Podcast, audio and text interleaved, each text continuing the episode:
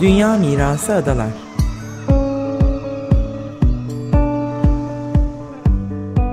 Hazırlayan ve sunanlar Derya Tolgay ve Nevin Sungur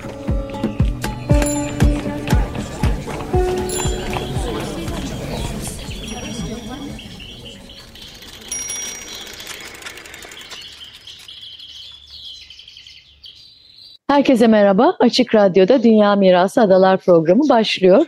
Ben Nevin Sungur. Ben Derya Tolgay. 2024 giderek hız almaya başlıyor. Bir, birinci ayı devirdik. Şubat'ın ortasını da geçtik. Ee, ve bugüne kadar yine hep maalesef ağır bir gündemle mücadele ettik. Maalesef Türkiye böyle bir yer. Önce 6 Şubat depreminin bir senesi de olmasına rağmen hala çözülemeyen sorunlar, e, baş edilemeyen, e, yapılamayan, halledilemeyen meseleler. Arkasından yaşanan ve göz göre göre gelen İliç faciası.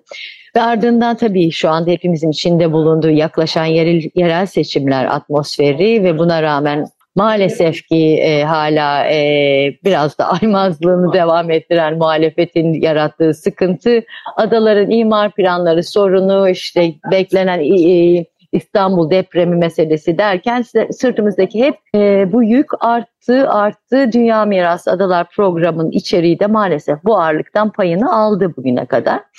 Ama bugün istedik ki biraz ara verelim ve kendimizi e, daha içimizi rahatlatan, ruhumuzu hafifleten bir mecraya gidelim edebiyat konuşalım ruhumuza iyi gelecek bir şeyler konuşalım. Bugün henüz daha dumanı üstünde yeni basılan bir kitabı konuşacağız ve onun yazarlarını konuk edeceğiz. Kitabın ismi Ada Rüzgarı, 13 Adadan Yaşam Hikayesi. Bozcaada Mendirek yayınlarından çıktı. Yayını hazırlayanlar ise Mustafa Dermanlı ve Can Yücel. Burada sözü sana bırakacağım Derya çünkü yazarlarından biri de sensin. Buradan devam edelim istersen. Nevin'cim bu arada 20 Şubat yani birinci cemre havaya düşer. Sonra suya sonra toprağa düşer. Bizde de e, mimozalar ilk önce açar. Ama bu iklim krizi yani bizim kendi insan eliyle kaynaklanan iklim krizinden dolayı bu sene mesela gözlemliyoruz. Tam bir ay önce açtılar Mart başı açması gerekirken. E, Şubat başında açtılar. Buradan e, tabii mimozaların bu e, bayağı saçının başının yolunması gibi de bir e, durum var. Onun için bir küçük anonsu yapalım. Mimozolar dalında güzel efendim. Koparmayın, satın almayın, dostlarınıza söyleyin. Lütfen, lütfen diyerek. Şimdi evet 13 adadan 13 öykünün yazarı olarak biz cumartesi günü Kadıköy'ün hafıza mekanlarından birinin kapanışında ne yazık ki buluştuk. Biraz hüzünlü bir vedanın burukluğu da vardı üzerimizde ama hep birlikteydik. Çok iyi geldi. Şimdi Ada Rüzgarı 2 kitabın ismi. Haliyle Ada Rüzgarı bir kitabı da var. Mustafa Dermanlı'nın çok emeği var. Bozcaada Mendirek yayınlarından e, yayınlandı. Uzun senelerdir Mendirek dergisini çıkarıyor Mustafa Dermanlı. Üstelik basılı olarak da e, yani fiziki olarak elimize alıp okuyabileceğimiz şekilde oldukça zor ve müstesna bir yayın. Bunu senelerdir devam ettiriyor ve Bozca Adalar'da sahip çıkıyor dergilerine. Şimdi ikinci kitap Mustafa Dermanlı ve Hasan Can Yücel'in birlikte hazırladığı kitaptı. Ee, Hasan Can Yücel de Adalı yayınlarında yazıyor aynı zamanda. Hangi adalar var burada? Prens Adalarından Büyükada, Heybeliada, Burgazada, Kınalıada, Marmara Adası, Avşa Adası, Koyun Adası, Paşa Limanı Adası, Ekinlik Adası, Bozcaada, Gökçeada, Cunda Adası ve Uzun Adaya dair yazılar. Yazarlarını da hemen e, şöyle sıralayabilirim. Kaya Budak, Günay Yurdakul, Çiğdem Kayaoğlu, Gönül İlhan, Osman Tamanoğlu, Nilay Çınar, Nihan Aydar, Alişan Şahin, Mert Gülle, Ulu Çanhan, Leyla Tilav, Gönül Karabolu ve Bendeniz'in de öyküsü var. Aynı zamanda Akın Levi Lia'nın da kapak tasarımı ve Yaprak Aydın'ın da düzeltmeleri var. Hepsini almış olalım. Ben Yeşil Gazete'de de yazdım. İsteyenler göz atabilir. Biliyorsunuz bir de sosyal mecralarımızdaki paylaşımlarımız var. Etkinliklerimiz, linkler, görseller. E, burayı lütfen takip edebilirsiniz. Dünya Mirası Adalar, Facebook, Instagram, Twitter ve bizimle iletişime de geçebilirsiniz. Şimdi Sevgili Nihan Aydar, Alişan Şahin, Çiğdem Kayalıoğlu bizimle Prens Adaları'ndan arkadaşlarımız hoş geldiniz. Ben Nevin sözü daha uzatmadan arkadaşlarımıza bırakalım ve Heybeli Adadan Nihan Aydar'la başlayalım. Sevgili Nihan, sana bırakıyoruz mikrofonu. Bu öyküyle ilgili nasıl kaleme aldın, neler düşündün? Ee, öykü yazmamın aslında e, Can Yücel'in beni yüreklendirmesiyle hadi sen de bir öykü yaz, Heybeli Adan'ı anlat demesiyle başladım. E, Can Yücel, e, bu Hüseyin Rahmi Gürpınar Müzemiz var bizim. Uzun yıllardır çözülemeyen bir sorun, o da malumunuz.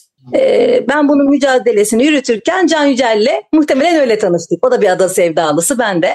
Adanı yaz dedi. Ben de bir gecede yazdım. Hani böyle çok doğaçlama, çok doğalında gelişen bir aslında öykü oldu. E, kendi gözümde adamı ve korumamız gereken adayı aslında biraz göz önüne sermek istedim. Yani son dönemlerde hepimizin e, bildiği üzere özellikle yaz kış yaşayanlar her gün görüyor ki e, adanın doğal ve kültürel değerleri gün be gün aslında yıpranmakta.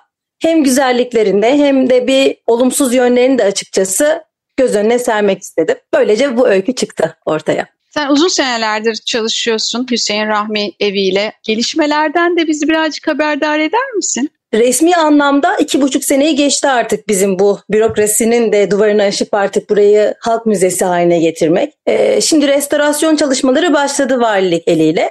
Ee, fakat bizim aslında istediğimiz e, buranın bir müze olması yani kesinlikle özelleşmeden halk müzesi haline gelmesidir. Şimdi restorasyon sürecini takip ediyoruz. Change.org'da yine imza kampanyamız bir fiil devam etmekte. 20 bin imzayı aştık. Yani adım adım takip etmek gerekiyor. Burası Türkiye malum hani her an her şey olabiliyor. O yüzden takip etmek, hassas davranmak bir kültürel değeri ayağa kaldırmak için bu mücadeleyi devam ettiriyorum. Umarım hep birlikte bu müzeyi de gezeceğiz yakında açılınca. Evet. Çağrı tüm Türkiye'ye esasında yani sadece evet. adalar için değil. Hepimizin sahip çıkması gerekiyor. Takipçi olması gerekiyor. Peki e, sevgili Çiğdem Kayaoğlu bize Burgazada nedir senin için özelliği Burgazada'nın? Bu sevda nereden geliyor Çiğdem? Aslında e, ben mi Burgazada'yı seçtim yoksa Burgazada mı beni seçti? Sanki adaların böyle yani doğaüstü bir gücü varmış gibi hissettiriyor. E, her şeyden önce sanki istemli bir göç alıyor gibi ada. E, gerçek anlamda adaya ihtiyaç duyan, paylaşmaya, iletişime açık olan insan sevgisini içinde barındıran ama dışarı gösterdiği anda canını yakan insanlar yüzünden sanki bir adım geri kaçan insanların adası diyebilirim Burgaz Adayı için. İlk geldiğimde hani beni kucakladığını düşündüm. Ee, ciddi bir olumlu duygu hissettim adaya karşı. Sonrasında da hiç yanılmadığımı fark ettim zaten. Buradaki insanlar, iletişim bambaşka bir boyutta. Burgazada belki dışarıdan bakıldığında bir site izlenimi yaratıyor olabilir. Birçok evden oluşuyor ve gerçekten e, kapıdan girdiğinizde sizin e, adaya indiğinizde daha doğrusu e, belki bir güvenlik sisteminin bürokrasinin tam olarak işlediği bir alan gibi gözükebilir ama aslında daha ötesi bir yer. E, zaten Bur Burgazada mahallesi ya da Burgazada köyü diye geçiyor. Bu köylü olma duygusunu tam olarak yaşadığımız bir yer. İnsanların çoğu birbirini tanıyor. Hiç tanımasa bile. Mesela e, geçen yıl tanışmış, taşınmış birini gördüğümde onunla çok rahat iletişime girebiliyorum. Ben odayı, adayı ona aktarabiliyorum. O bana kendi hayatını aktarabiliyor. Böyle bir iletişim engeline takılmadan iletişim kurabildiğimiz bir yer. Paylaşmak dersek ciddi anlamda herkesin birbirini her gün gördüğü neredeyse hiç olmadı sık sık gördüğü için kimin e, neyi paylaşmaya ihtiyacı olduğu ya da kimin neye ihtiyacı olduğu az çok birbirimiz tarafından biliniyor.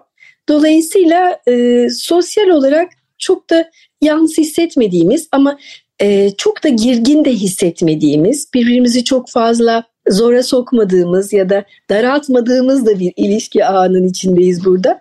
Doğanın o, o uyaran etkisi, pozitif etkisi yani e, ben tamamen e, doğalım, hoşum, iyiyim, doğruyum, kendimden memnunum diyen bir doğaya karşılık bize de sen de çok iyisin, çok hoşsun, çok doğalsın diyen bir doğa varmış gibi karşımızda. Suyun uyarıcı etkisi, e, her şehre inip geldiğimizde yeniden tatil beldesine dönüyor olmanın güzelliği, e, akşam işten gelip denize girebilen e, birçok insanı görüyor olmamız, kendimiz bunu deneyim, deneyimliyor olmamız. Bunlar gerçekten Burgazada için e, her an yaşanan ve inşallah da sonsuza kadar yaşanması muhtemel muhtemel olaylar. Bu gerçekten doğa katliamı, doğanın değiştirilmesi, adanın imar açılması can yakıcı, e, gerçek anlamda nereye gittiğimizin, nerede yaşadığımızın farkında olmamız gerekiyor. Adadaki hayat e, belki sürdürülebilir İstanbul hayatının en örnek yaşam e, sergilediği bir hayat. O yüzden de ben Burgazada için inanılmaz şeyler söyleyebilirim. Ama en basiti söyleyebileceğim şey şu ki istemli göç alan bir ada Burgazada. Burgazada da kesinlikle o vizeyi kendisi veriyor. Ee, o ruh halini o insanda görüyorsa onu bir şekilde kendine yakın hissettiriyor ve buraya taşınma ihtiyacı duyuruyor. İnşallah açık hava müzesi olur. İnşallah her binanın önünde hangi kalfa yapmış, ne zaman yapmış, hangi teknikle yapmış bunlar yazar ve biz ıı, adaları e, hem adanın huzuru için hem kendi huzurumuz için koruyabiliriz. Alişan Bey Salada'ya yazdınız. İstanbul'da Fil Dişi Kule başlığıyla yazdınız ve orada baskın yani hikayenizde bir sürgün e, meselesi var. Biraz bunu açabilir misiniz? Nereden yola çıktınız? Hani nasıl bir duyguyla yazdınız hikayenizi? Bu sürgün biraz bizzat Fil Dişi Kule zaten e, e, öykünün kendisinin de yani ismi isminden hareketle en azından fark edilebilecek bir şey. E, bu kent yaşamından normal aslında kır yaşamına dönüşe çok özlem duyan insanlar var zaten. Özellikle son zamanlarda çok daha fazla e, aslında orta sınıfın e, temayül ettiği bir durum bu. Kentte büyüyen bir insan. İstanbul'da büyüdüm ben daha doğrusu. 10 e, yıl önce İstanbul'dan adalara gelip yerleşmeye karar verdiğimde şey var yani kent yaşamında kopmanın ve aynı zamanda kendini e, biraz doğaya daha yakın olarak konumlandırmanın bir yöntemi oldu ya da bir biçimi oldu Kınalıada'ya gelip yerleşmek. Bana öyküyü yazma e, ne derler böyle bir kitap hazırlanacak bir öykü yazar yazar mısın diye sorulduğunda e, aklıma ilk gelen şey ben bu adaya nasıl geldim onu öykülendirmek ve onu yazmak oldu. E, tabii dolayısıyla yani orada Kınalıada'ya gelip yerleşmeyi daha çok romantize ederek anlatmış oldum. E, çünkü daha önce hiçbir öykü, öykü yazmamıştım. Öykü, yani başka şeyler yazdım tabii daha çok başka metinler yazdım. Ondan sonra başka alanlarda falan çalıştım ama bir öykü yazma deneyimi benim için ilk oldu. Benim için şöyle bir şeydi. Ne adaya gelip yerleşme. E, dört tane ada var gözüm şeyinde. Çocukluğumdan beri gelirim giderim daha doğrusu adaya. E, birincisi benim e, şimdi İsta yani kentte büyümüş bir insan olarak kentten kopamayacağımı biliyorum. Yani İstanbul'da Prens Adaları'nın öyle bir özelliği var. Kentten kopmuyorsun ama hem denizle haşır neşirsin ama aynı zamanda şey gibi köy gibi bir yerde yaşıyorsun. Çok kalabalık insan şeyi yok ve yaz kış yaşıyorum ben burada. Ee, yani kışın sükuneti e, yazın kalabalığı olsa dahi kışın sükuneti insana çok daha başka bir şey veriyor. Çok daha kendine kendinle yoğunlaşabiliyorsun. Bir şeyler yaratıp e, bir şeyler yazıp edebileceksen de kendine yoğunlaşmanı sağladığından dolayı çok daha verimli olabiliyorsun. Kent yaşamından yani tamamen kopmanın mümkün olmadığını ben daha önceki te- tecrübelerimle de e, idrak etmiştim daha doğrusu. E, bu anlamda mesela Kınalıada e, hem e, İstanbul'a ulaşmak için hem ya, daha hem yak, en, en yakın adalardan biri hem şehirden kopmamak ama aynı zamanda şehir şehrin dışında yaşamak duygusu e, bana cazip geldi daha doğrusu yerleşmek açısından. Bir de doğa çok önemli. Yani kentte yaşayan insanlar doğadan tamamen kopmuş durumdalar. İstanbul nüfusunun 16 milyon insan yaşıyor. E, 16 milyon insanın yarısından fazlası denizde ve doğayla e, iç, iç içe değiller. Yani ne derler onlardan uzaklar. Hatta denizi görmeden yıllarını geçiren insanlar var. Bunları biz bizzat biliyoruz ve şahidim daha doğrusu. Böyle bir şey bu aynı zamanda çok bir konfor daha doğrusu böyle bir konforu tercih etmiş oluyorsun adalara yerleşerek. İşin hem romantize edilebilecek tarafı bu hem de yaşamın daha böyle e, yaşamını daha böyle kaliteli bir hale getirmenin e, bir biçimi oluyor daha doğrusu adada yaşamak. Ben e, büyük adayı yazdım. E, benimki biraz daha hafıza üzerine yazmaya çalıştım ama bütün hikayeleri, öyküleri okuduktan sonra benim e, ortak özellikler, farklılıklardan çok ortak özellikler benim çok dikkatimi çekti. Yani bu küçücük adalarda hemen hemen hepsinde bir e, gidenler, gitmeye zorlananlar olmuş yerlerine yerleştirilenler olmuş. Çünkü benim de öykümün başlangıcı yaşadığım İstanbul'daki yerden zorunlu göç yaptırıldı bana da resmen kentsel dönüşümle. Ve tabii bir de orada da bir hafıza kırımına uğrandı. Yerle bir edildi her yer. Sağlam, çürük vesaire falan demeden yok edildi tüm e, yaşam, geçmişe ait anılarımızla beraber. Ve bu o, adalarda da gördüğüm hafızanın korunuyor olması bir şekilde. Yani ekosistemin de yavaş ve sağlıklı yaşamında halen korunuyor olması. Çünkü hafıza mekanları bizim için çok kıymetli. Hayatımızı, bizleri var eden en önemli yerler. Biz mekanlar üzerinden hatırlayabiliyoruz. Hı hı. Ve bu hatırlamamız e, sonucunda bir yere ait olduğumuzu da hissediyoruz. Hani diyoruz ya geçmişimizi hatırlayabilirsek bugünü anlıyoruz, yorumluyoruz, sentezliyoruz ve haliyle geleceğimize plan yapabiliyoruz. Benim öyküm bunun üzerineydi. Diğer öykülerde de gördüm. Esasında oradan buradan yakaladıklarımda bu vardı.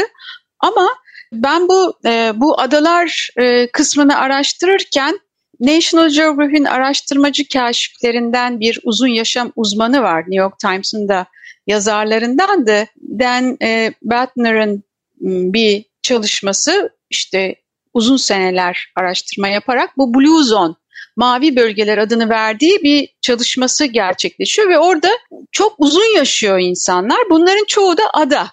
O bulguları kısacık aktarmak isterim vaktimiz var ise. Şöyle, dünyanın neresinde uzun yaşama rastlarsanız rastlayın, buralarda hep aynı yaşam şartlarının olduğunu görürsünüz. Yürürler, bahçe işleri yaparlar, toprakla uğraşırlar, toprağı ellerler, çıplak ayaklarıyla toprağa basarlar, doğal yaşam sürdürürler, doğal beslenirler, doğanın döngüsüyle yaşadıkları için stresi yönetebilirler, huzurludurlar, aile ve sosyal bağları güçlüdür, doğru arkadaşlara sahiptirler, doğaya saygılı ve duyarlıdırlar ve böylece ömürlerini kısaltacak hastalıklara yakalanmazlar. Hakikaten adada ben çok insan tanıyorum 100 yaşını devrilmiş olarak. E, bunları söyleyebilirim. Muhteşem bir şey değil mi e, Derya Hanımcığım? Tam bize göre bir yer. Yani adadaki yaşamı anlatıyor gibi. Hepimizin e, dertleştiği, paylaştığı, olabildiğince neşeli zaman geçirdiği bir zaman dilimi adalar. E, öyle ya da böyle bir pozitif etki yaratıyor. Çünkü yeşilin e, sakinleştirici, mavinin uyaran etkisi var. Biz tam olarak iki rengin arasında sıkışıp psikolojik olarak tam dengeyi sağlayacak konumdayız. İnsanın kendini sakinleştirebildiği bir yer diyebilirim. E, duygusal olarak kendini fark ettiği bir yer diyebilirim. Çünkü kendimize dönme imkanımız var. Geçen de bir arkadaşım ziyaret etti adayı sonra koşarak kaçmış. Dedim ki neden kendine dönmek, kendinle olmak sana rahatsızlık vermiş olabilir mi dedim. Evet dedi Didem abla. Ben burada kalmak istemiyorum çünkü burada sadece kendimi görebiliyorum. Ben zaten çok negatifim. Neden kendimle baş başa kalayım dedi. Şehir benim o negatifliğimi bir şekilde kapatıyor dedi. Hani farkına varmamı ya da o süreyi fark, e, fark etmemi engelliyor. Bu beni yatıştırıyor ama dedi ada tamamen kendi içime döndürdü beni dedi ve bu beni korkuttu dedi. O yüzden diyorum istendi bir göç alanı adalar. İnsanlar ben adalara yerleşemiyor ve adalarda yaşayamıyorlar. Çünkü adada yaşayabilmek için önce insanın kendiyle sanki iletişim e, kurabiliyor, o dili oluşturabiliyor olması gerekiyor. Şehirdeki hepimizin ortak e, sorunu zannedersem bir iletişim problemi yaşamak, değersiz hissetmek, aidiyet duygusundan kopmuş olmak, o duyguyu bulamamak olmalıydı. Ben Burgazada da bunu çok net duyuyorum ve her gelen yeni taşınan insanlara da e, bir rehberlik yapmayı kendime e, bir görev edindim. Her tanış, tanışım, tanıştığım yeni taşınmış kişiyle minicik de olsa bir sohbet yapıp adanın dediğiniz gibi bilgi aktarımını onlara sunuyorum. Sonrasında onların da yeni bir şeyler üretebilmeleri için sosyal e, bağlantılar kurmalarına aracılık ediyorum. Çünkü onlar da istemli olarak buraya gelmişler, iletişime açıklar ve paylaşmaya açıklar. Bu ikisinden eminim yani bu gelen insanların. Bu da çok güven verici bir şey. Ada için çok zenginleştirici bir şey. Yani ada hepimiz için sanırım ortak nokta çok büyük bir hayranlık duygusu, aşk, bir tutku, bir koruma içgüdüsü içinde yaklaşıyoruz. E, hem adalar çok güçlü bir yandan müstesna, bir yandan da çok narin bir çiçek. O yüzden de işte gözümüzden sakınıyoruz aynı zamanda hayranlığın yanı sıra. Koparılmasın, işte örselenmesin diye. Umarım başarabiliriz. Umarım e, adanın, adaların hepsinin, ben sadece Heybeli Ada değil, inanın hepsini hani her hafta mutlaka böyle gezerim, gelirim. Hepsi bizim için aynı aslında.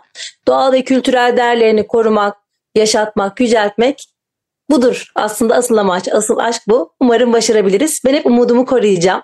Yani adalar aslında dediğiniz gibi yani hem e, içi bizi dışı başkalarını yakar bir noktada aslında. Yani bütün sıkıntılarını biliyoruz adaların ama e, başında da söylediğim gibi yani biraz hani sizlerin bu pozitif yorumlarını, pozitif düşüncelerini yani adaların ne kadar özel bir yer olduğunu tekrar hatırlatmak adına çok iyi geldi. Bu anlamda da adaların korunması için de Hani tekrar altını çizerek söyleyeceğimiz bir şey belki bu da.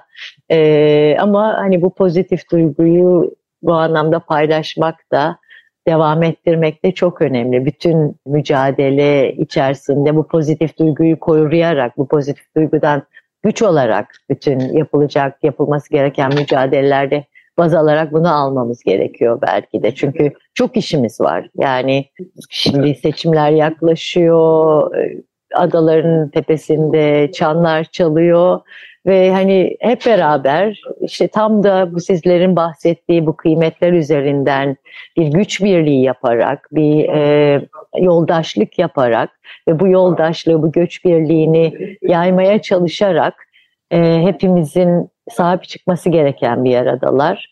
E, ben bir şey ekleyebilir miyim? Buyurun buyurun tabii ki. Hı hı. E, adalar adalar göç alıyor doğru yani birçok olay yaşandı bu ülkede ve e, toplum sürekli yer değiştirdi. Yeni gelen insanlar da var. Ama hani sanki e, olumsuzu olumluya döndürebilir yermiş gibi adalar aynı zamanda. Çünkü buraya istemli olarak gelen insanlar burada aynı zamanda hem koruma e, hem de burada bir şeyleri paylaşma e, ihtiyacı da duyuyorlar. Dolayısıyla bu, e, buradaki da savunması sırasında gördüğümüz gruplaşmalar, bu grupların içindeki insanların birbirleriyle olan e, arkadaşlıkları, e, her biri e, insanlar için kazanca dönüşmüş gibi hissediyorum ben. Biz burada ciddi bir e, aidiyet duygusunu e, en kısa zamanda hissedip en kısa zamanda bu aidiyet duygusunun bize kazandıracakları ya da biz e, bizden yansıtacakları konusunda gerçekten e, aktif hale geliyoruz ve bir şekilde e, bunu ortaya getirebiliyoruz. Bunun farkındayım. Adaları e, evet dediğiniz gibi birçok e, problem yaşıyor olabilir ama adalar yine de e, istemli göçün gerçek anlamda aktif olarak yaşandığı ve aktif olarak ürettiği bir yer olarak tarif edebilirim. En çok da bunu Burgaz Ada için söyleyebilirim. Çünkü ben bu adada yaşıyorum kış yaz en çok bunu burada kendi adıma gözlemlediğim için bu adadan bahsediyorum. Teşekkür ederim. Bu arada çok güzeldi e, sizinle olmak, böyle bir şansı vermiş olmanız. Beni çok mutlu etti. E, arkadaşımın dediği gibi buraya ait hissettirdi tekrardan. Muhteşem bir paylaşımdı. Emekleriniz için teşekkürler hep beraber bunun altını çizmek hepimiz için çok önemli. Yani bundan sonrası için, adalar için mücadele etmek için bu sahiplenme duygusu ve bunun yaygınlaştırılması çok önemli. Çünkü gerçekten kritik bir noktadayız e, adalar için. E, hani Türkiye'nin her kesimi için bu söz konusu. Yani yaşadığımız felaketleri ardarda arda hepimiz çok derinden hissederek yaşıyoruz elbette. E, adaların kıymetini ve e, bu kıymete sahip çıkabilme kudretini, gücünü birbirimizden almak zorundayız. Sadece adalarda yaşayan insanlar olarak değil, e, bu ülkede ya da bu şehirde yaşayan insanlar olarak da. Dolayısıyla e, hem yazdığınız öykülerle hem bugün programımızda e, söylediklerinizle bunun altını çizdiğiniz için sizlere tekrar e, teşekkür ediyoruz. Ve bu güçle yani şimdi önümüzde dediğim gibi seçimler var ve bu seçimlerde de aday olan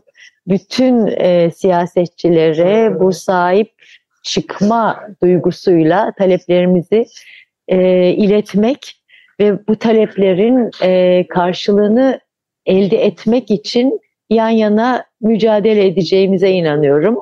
Sen neler söylersin Derya? Programı da kapatıyoruz.